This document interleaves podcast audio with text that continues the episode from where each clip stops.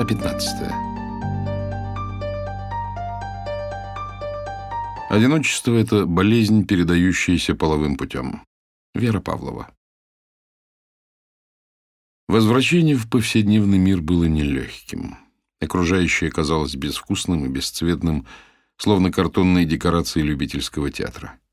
Но внутри сохранялось зародившееся где-то в песках чувство покоя и умиротворения. Меня переполняла незнакомая радость, без клокота и бурления, но мощная и стойкая. Мир обрел свежесть, ясность, насыщенность и вместе с тем некую эфирную невесомость, с готовностью отзываясь внутренней мелодии. Стали заметны вещи, которые я давно разучился видеть.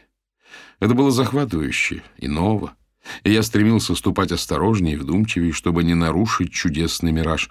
Однако, как ни старался, яркие ощущения постепенно выветривались под натиском ежедневных забот.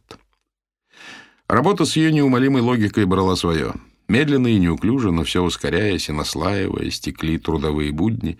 Я по-прежнему вкалывал, пытаясь уложиться в сроки и по необходимости отражая атаки Ариэля — Впрочем, после совместного эксперимента в больнице его нападки пошли на убыль как с точки зрения частоты, так и интенсивности. В них уже не было прежнего азарта, и чувствовалось, что продолжает он то ли для проформы, то ли по инерции.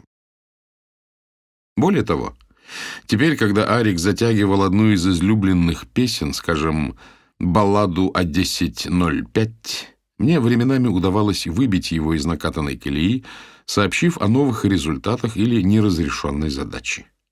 Он отбрасывал менторский тон и охотно углублялся в инженерные дискуссии, не раз помогая выйти из тупика.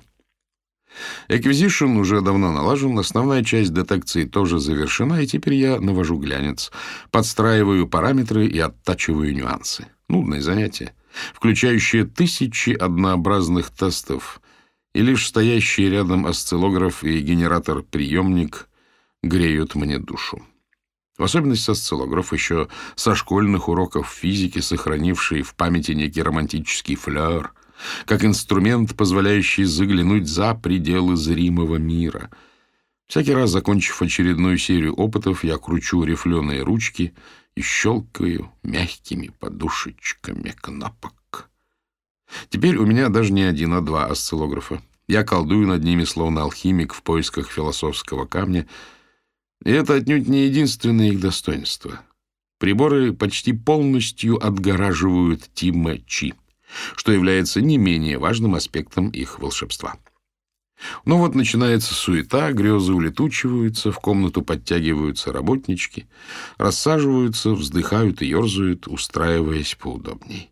В последнее время, кроме обычных недельных планерок, Джошуа, консультант по методикам управления, проводит ежедневные лекции, посещение которых с легкой руки нашего обожаемого директора Харви вменяется в обязанность всем сотрудникам, включая секретаршу и Таню Марину.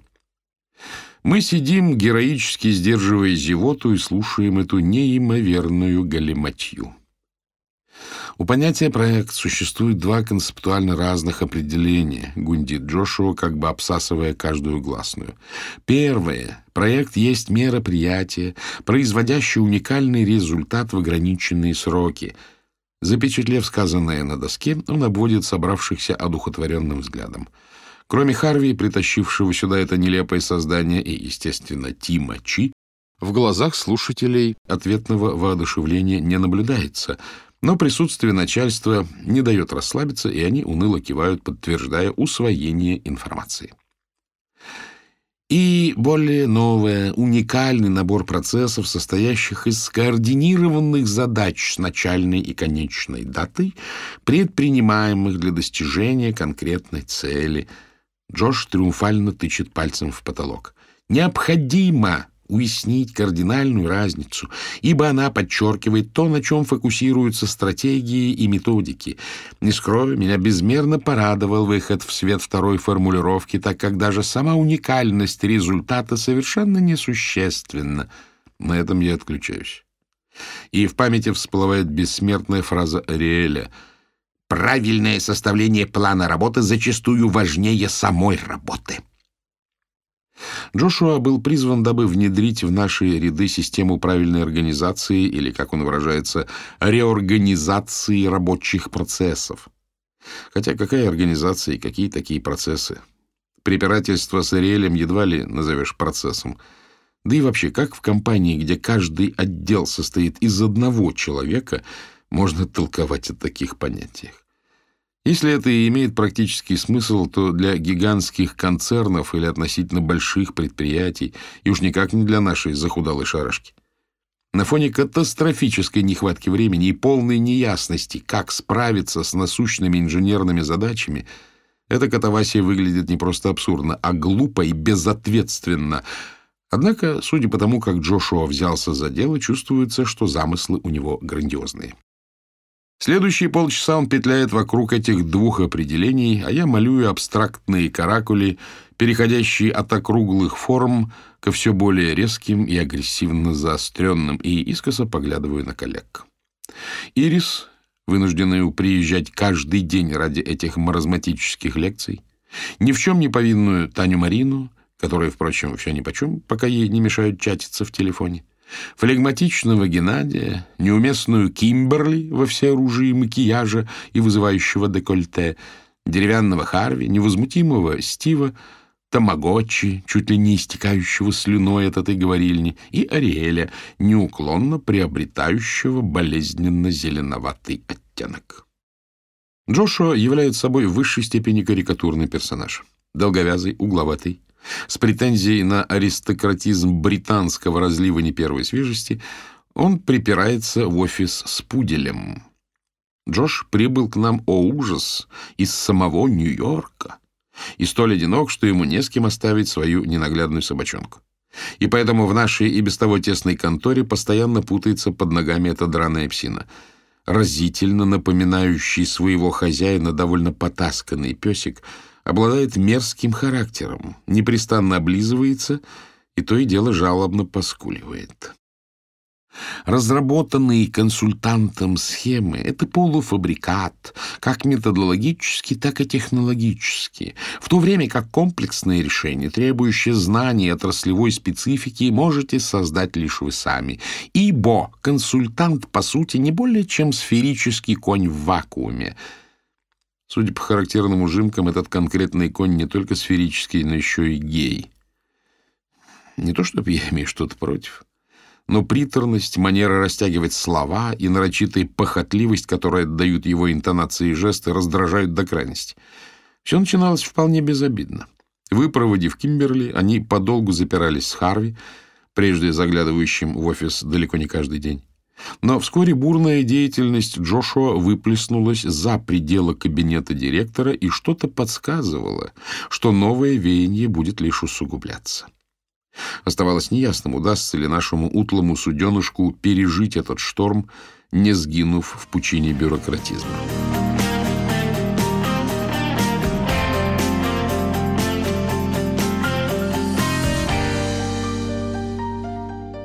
Несмотря на тоску по утерянным отношениям, я постепенно оттаивал, нехотя выкарабкиваясь из скорлупы депрессии, в которой было так уютно.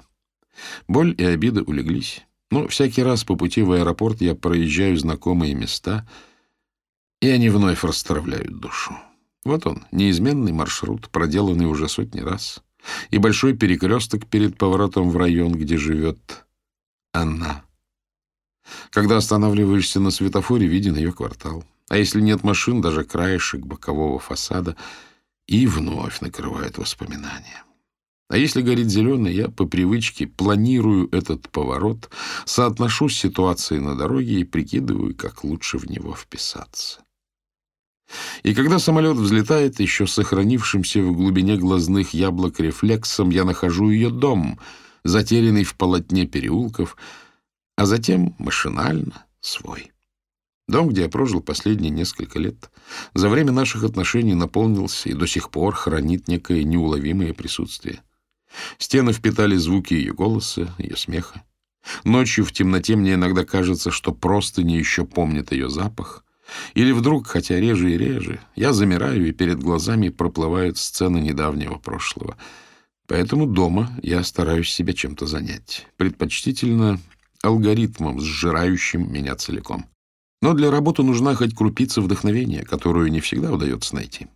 И тогда выходные напролет я валяюсь на диване и думаю о ней, а внутри ногтями по грифельной доске скребется пустота. Впрочем, воспоминания не лишены своеобразного чувства такта и почти не тревожат меня в Сан-Хосе. Так повелось изначально. Жизнь распалась на две автономные реальности.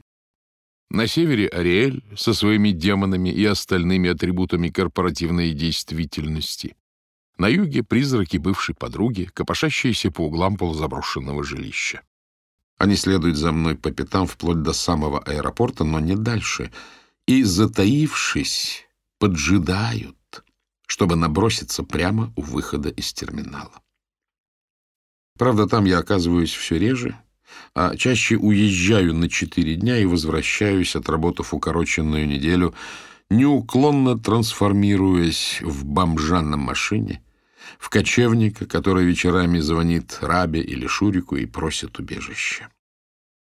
Чем дальше, тем больше эта ситуация начинает изнурять и меня, и моих друзей, хотя, надо отдать им должное, оба это тщательно скрывают. У Шурика каждый раз одно и то же — Детские вопли, отцовские внушения, потом ритуал отхода ко сну и напоследок досуг на кухне или в гостиной.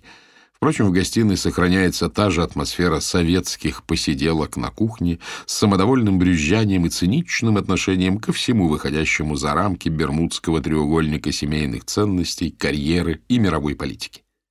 И все эти прелести при неукоснительном соблюдении ночной дисциплины.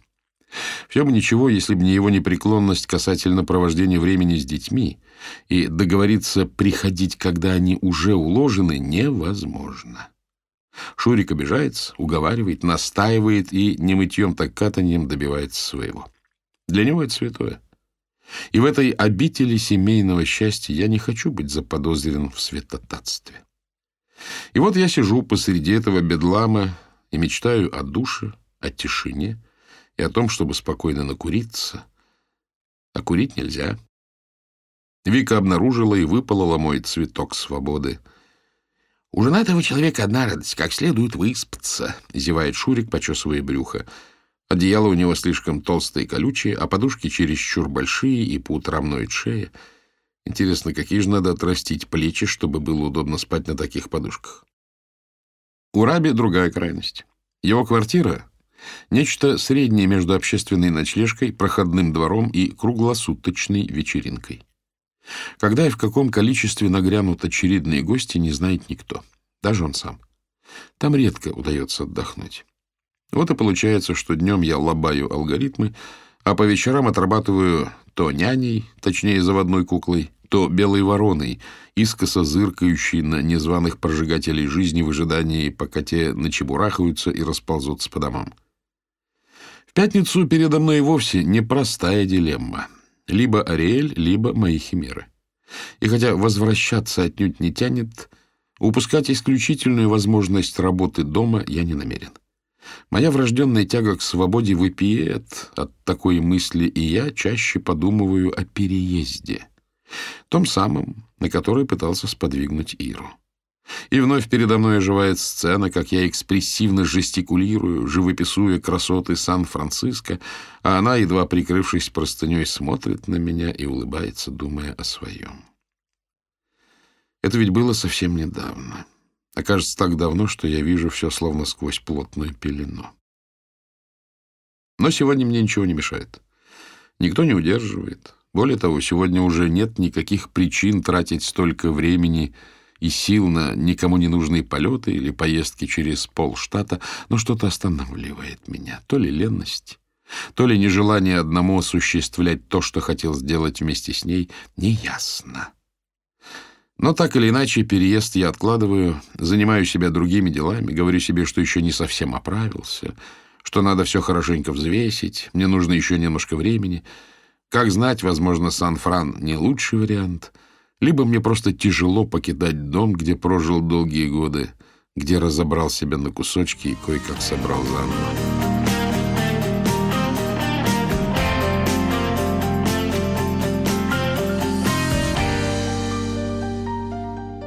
Около полуночи мы договорились встретиться с Зоей, В ожидании конца ее смены я съездил помыться и переодеться, и так как в мотеле заняться нечем, коротаю время в офисе.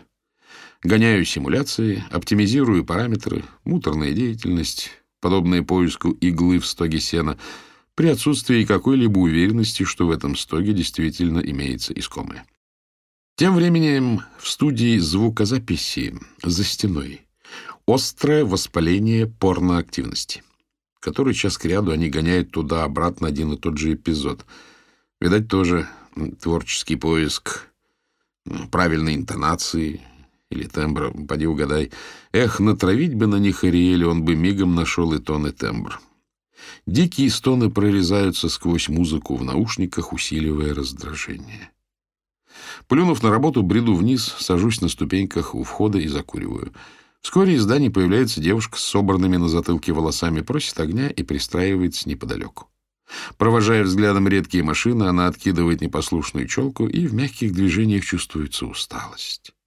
Докурив, она достает еще одну, снова просит огня, и уже не возвращается на прежнее место, а садится рядом. «Тут работаешь?» — помолчав, интересуюсь я. «Ага, там, на первом этаже». А, -а, а Хорошо, хоть здесь не слышно. Тебе как, не мешают эти вопли? Вопли? Смешливо сощурившись, переспрашивает она. У нее задорная улыбка, сумбурно разбросанные трогательные веснушки и выбившаяся прядь волос, щекочущие губы. Ну, эти а у а а вою я, пародируя застенные стоны. О, да тут незаурядный талант пропадает. Может, тебя к нам?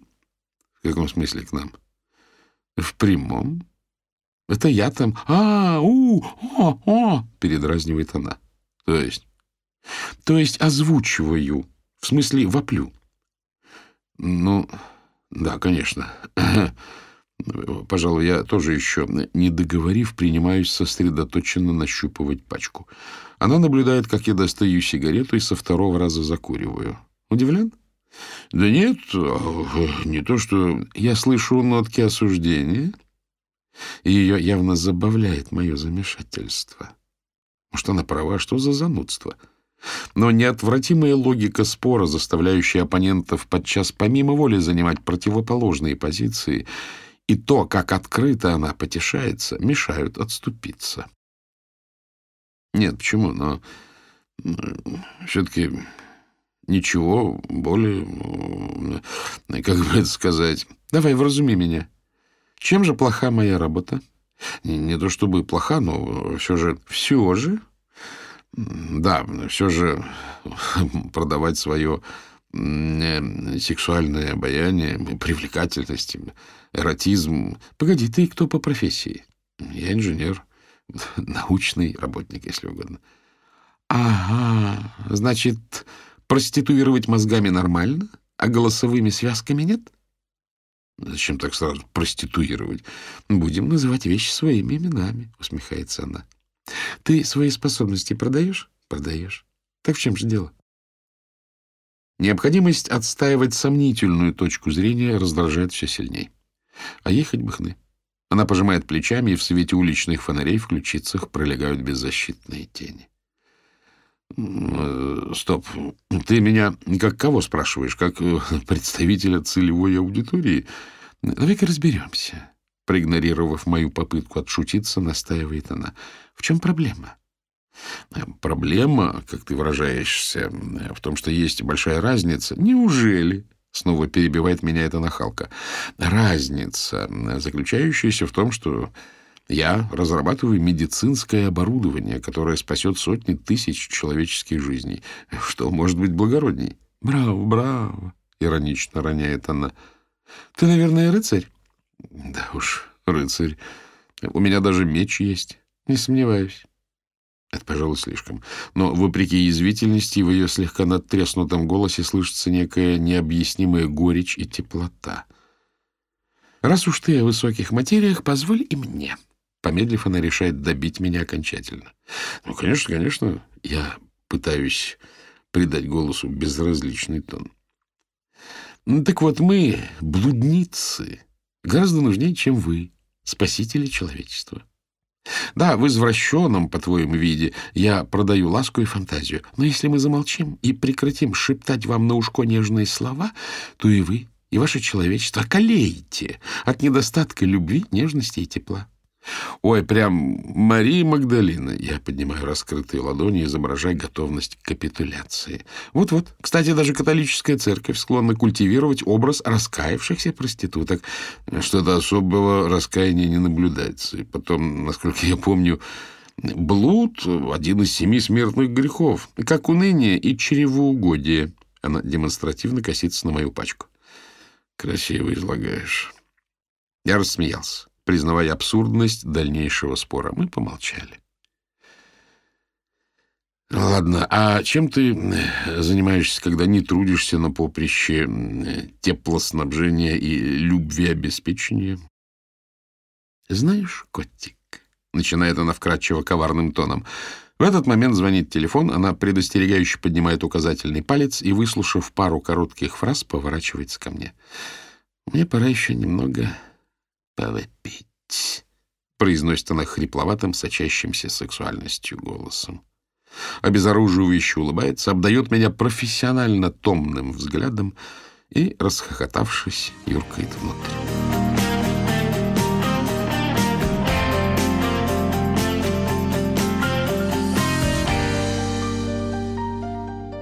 Покончив с первой частью, я перешел к терапевтической функциональности будущего продукта. В наши амбициозные планы входит не только предоставление вспомогательной диагностической информации, но также инструмента, позволяющего не просто философски взирать на плачевное состояние пациента, а предпринимать шаги для решения проблемы посредством того же ультразвука. Таким образом, мы вторгаемся на неизведанную территорию. Никаких маломальски достоверных данных, подтверждающих, что это теоретически возможно, у нас нет. Скорее наоборот. Подобные опыты, описанные в научной литературе, прежде давали сомнительные результаты. Я снова зарываюсь в работу. Пожалуй, пришло время признать, толком я ничего не знаю. Все делается настолько в попыхах и на авось, что абсолютно непонятно, как вообще что-либо в итоге получается. Но самое интересное, оглядываясь назад, пройденный путь обретает некую внутреннюю логику и даже величавость. Однако так кажется только потом. А пока моя деятельность состоит из хаотичного, если не сказать панического, метания и выискивания путей вывернуться из сложившейся ситуации при постоянном дефиците данных, знаний и катастрофической нехватке времени. Но именно это и тешит самолюбие, заставляет бороться и добиваться цели. Мне, как натуре увлекающейся, в такие периоды сложно не только сохранять баланс между трудом и отдыхом, но даже просто расслабиться. Азарт погони за ускользающей целью беспрерывно жжет изнутри, за что приходится платить ошибочными решениями, потраченным зря временем и хроническим недосыпом, пагубно сказывающимся на моем и без того прихрамывающем чувстве меры. Эти марш-броски превращаются в умопомрачительную помесь воодушевленного экстаза с кошмарным бредом. Мясорубка мысли не стихает даже по возвращении домой. После долгих полетов или еще более долгой дороги на машине, или посиделок с друзьями. И вот я, измотанный и опьяненный передозировкой адреналина, добираюсь, наконец, до постели, где бы она ни была в тот вечер, — и, укутавшись, чувствую, как рывками спадает напряжение и веки сковывает долгожданная тяжесть. Я приминаю подушку, устраиваясь поудобнее, и сквозь первую пелену дремы замечаю, что проклятый арифмометр продолжает щелкать почти с той же частотой, как в часы упоенного трудового угара. Рождаются новые идеи, возникает элегантное решение, над которым бился многие сутки, и я вскакиваю и принимаюсь записывать, рисовать чертежи и графики. Или просыпаюсь, осененный головокружительным откровением, и потом, взбудораженный его красотой, подолгу не могу уснуть. А утром все плоды ночных бдений порой оказываются полной ахинеей, либо чем-то столь банальным, что становится стыдно, и абсолютно неясно, чему было радоваться, вскочив в четыре утра и подробно документируя изобретение очередного велосипеда. И даже когда все улеглось, Наиболее острые проблемы локализованы, а разрозненные идеи сложились в стройную схему. Мясорубка не останавливается. Измельчая в труху остатки эмоций и шелуху чисел, машина вертится по инерции, жадно требуя новой пищи и, не находя, принимается пожирать саму себя. Постепенно к этому привыкаешь. И хотя мясорубка продолжает молотить, я проваливаюсь в сон сквозь ляск и скрежет вертящегося на холостом ходу механизма.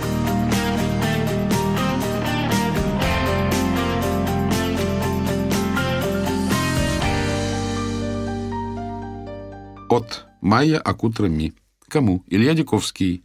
gmail.com. 11.09.2015. Тема «Намасте». Вновь подул южный ветер, я опять в пути. Ступив на индийскую землю, сразу почувствовала знакомый вкус свободы и умиротворения, ощутить который можно только тут. В городке Путтапарти расположен ашрам Прашанти Нилаям, место наивысшего покоя, основанное Исаи Бабой, почитаемым как чудотворец и аватар или воплощение Бога. Это место и стало моим пристанищем. Поселили в женском общежитии. Соседками по комнате были еще семь женщин из разных стран. Узнав мой возраст и краткую биографию, они решили, что я приехала просить у бабы жениха. Пришлось объяснять, что мне, в принципе, ничего не надо. Есть, конечно, скромные желания, такие как мир во всем мире и решение глобальных экологических проблем, но беспокоить бабу я не собираюсь, поскольку не уверена, что он такими вещами занимается. Первые дни дались нелегко из-за многочисленных законов и закончиков. Особенно раздражали закончики. Я никак не могла запомнить, на какие мероприятия что брать. На некоторые без белых носков не пустят, на другие лучше прихватить коврик. Лежа на голом мраморе не помедитируешь, мысли только о коврике. Вдобавок на медитациях запрещено чихать и кашлять, это даже указано в брошюре. Если не удалось сдержаться и не успеваешь выбежать из зала, кто-нибудь обязательно подойдет и попросит удалиться. Постепенно освоившись с порядками, начала получать удовольствие. Так пролетели недели три, но когда потерялась последняя пара белых носков, что ставила крест на полуденной медитации, сделалось ясно это знак. Пора продолжить путешествие, ведь впереди еще столько неизведанного.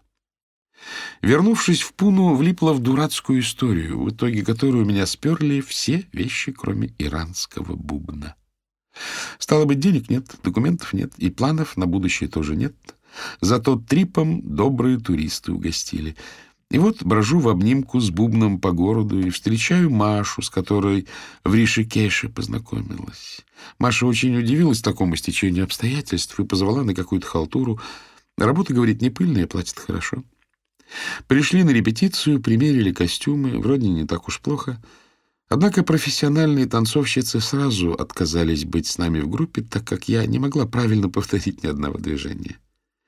Предполагался матч крикета между командами Сони и еще чего-то. На место ехали долго, я была словно в тумане. По прибытии выяснилось, что в таком виде выступать нельзя, потому что должны быть прикрыты плечи и ноги. Заставили одеться и поверх напялить костюмы, причем уже другие, черные лосины с короткой серебряной юбкой, которая даже жопу не закрывает, да еще и велика. Сверху рубашка, на ней майка в обтяжку, а в руках махалки, как у девиц в бейсболе. Одним словом, кошмар.